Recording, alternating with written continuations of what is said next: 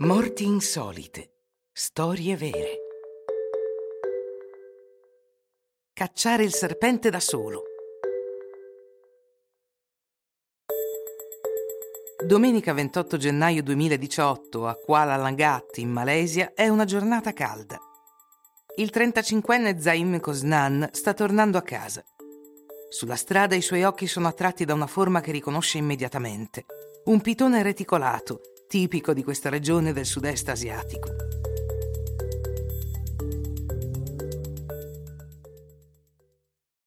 Questo serpente di solito vive nelle foreste pluviali tropicali, nelle praterie o nelle paludi, ma a causa della deforestazione si trova sempre più spesso in ambienti urbani.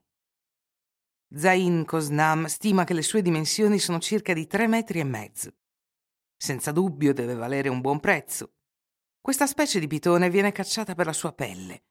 Il suo manto intricato lo rende il serpente più venduto per la pelletteria. Circa 350.000 pelli vengono esportate ogni anno, principalmente per rifornire il mercato europeo. Per evitare l'estinzione della specie, l'Unione Europea ha vietato le esportazioni di pelle del pitone di Maisian in Europa. Ma a Zain Kosdan non importa. Sa che può vendere la pelle dell'animale perché un commercio illegale che passa per Singapore e la Turchia è stato istituito per aggirare il divieto e rifornire l'industria europea del lusso. Zain Kosnan torna a casa ad equipaggiarsi per il suo crimine. Un paio di guanti e una falce saranno sufficienti per scuoiare questo magnifico esemplare. Almeno questo è quello che pensa. Torna con la sua moto vicino all'animale addormentato che sembra aspettarlo. La fortuna è dalla sua parte. Zaim Kosnan riesce ad afferrare il serpente costrittore senza troppi problemi. Stringendo il suo trofeo a distanza, risale sulla sua moto per ritornare a casa. Immaginate la scena. Un uomo in moto che tiene in mano un pitone vivo di oltre tre metri. Nessuno può descrivere esattamente quello che successe in seguito.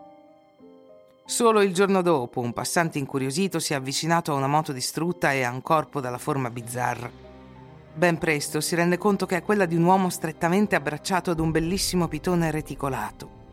Chiama immediatamente aiuto e, nel tentativo di aiutare la vittima, decide di sparare all'animale. Anche se si era valorosamente difeso contro il suo primo aggressore, il pitone innocente alla fine ha ceduto ai colpi del secondo. Ma è stato inutile, perché l'imprudente Zaim Kosnan era comunque morto. Il serpente si era avvolto intorno a lui uccidendolo per costrizione, come tutte le sue prede. Ma non era riuscito a ingoiarlo, forse non ci aveva nemmeno provato, scoraggiato da tanta stupidità.